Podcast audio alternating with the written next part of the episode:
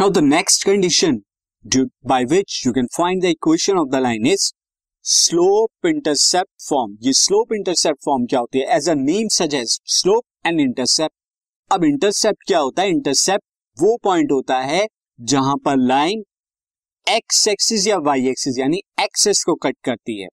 सो so, आपको slope given होगा साथ ही वो पॉइंट गिवन होगा जिस पॉइंट पर लाइन एक्स एक्सिस या वाई एक्सिस को जो है इंटरसेक्ट करती है। यानी इंटरसेप्ट अब आपको या तो स्लोप और एक्स इंटरसेप्ट यानी एक्स एक्सिस को कहाँ कट कर रही है, ये गिवन होगा। या स्लोप और एंड वाई इंटरसेप्ट यानी स्लोप और वाई एक्सिस को कहाँ पर कट कर रही है लाइन ये गिवन होगा। सो दो केसेस हो गए यहाँ पे। फ़र्स्ट केस क्या हो गया?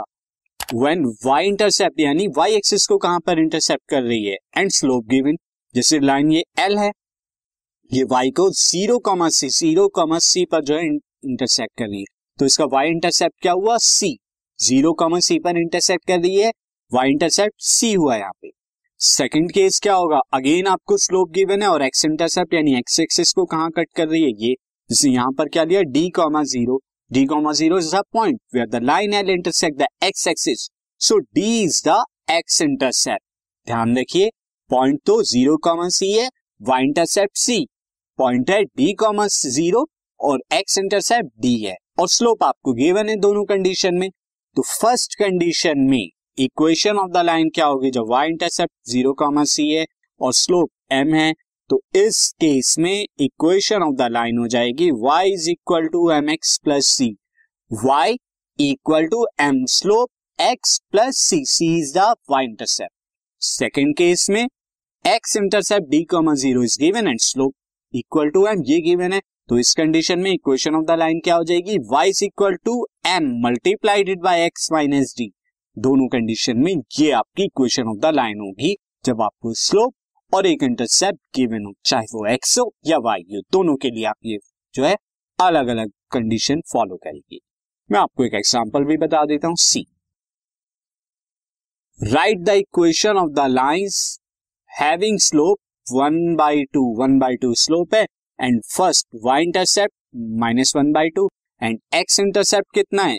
एट तो यानी दो इक्वेशन ऑफ़ द लाइन बतानी है। दोनों का स्लोप वन बाई टू है, लेकिन इंटरसेप्ट दोनों का अलग अलग है। एक बार वाई इंटरसेप्ट गिवन है, एक बार एक्स इंटरसेप्ट गिवन है। तो फ़र्स्ट कंडीशन में हम देखते हैं यहाँ पर। Slope of line slope of line हमारा यहाँ पर क्या हो जाएगा? M is equal to half अब Y intercept Y intercept Y intercept Y intercept जो कि सी होता है C is equal to minus one by two यानी कि वाई एक्सिस को कहाँ पर इंटरसेप्ट कर रही zero comma minus one by two पर। ये जो है पासिंग पॉइंट है उसका।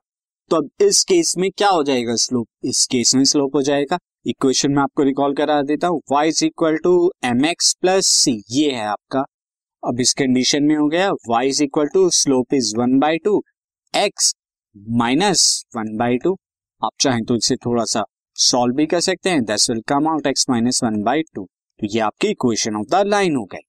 अब सेकंड केस में जब आपको एक्स इंटरसेप्ट गिवन है, यहाँ पर एक्स इंटरसेप्ट क्या है? एक्ट इंटरसेप्ट स्लोप तो वही है।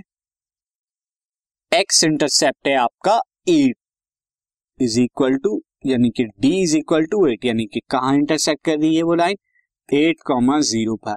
अब इस कंडीशन में क्या हो जाएगा? इस कंडीशन में होती है y is equal to M into X minus कितना? यहाँ पर डी तो यहाँ पर हो गया y is equal to M is half X minus eight तो this is the required equation जब स्लोप कितना वन बाई टू और एक्स इंटरसेप्ट एट है।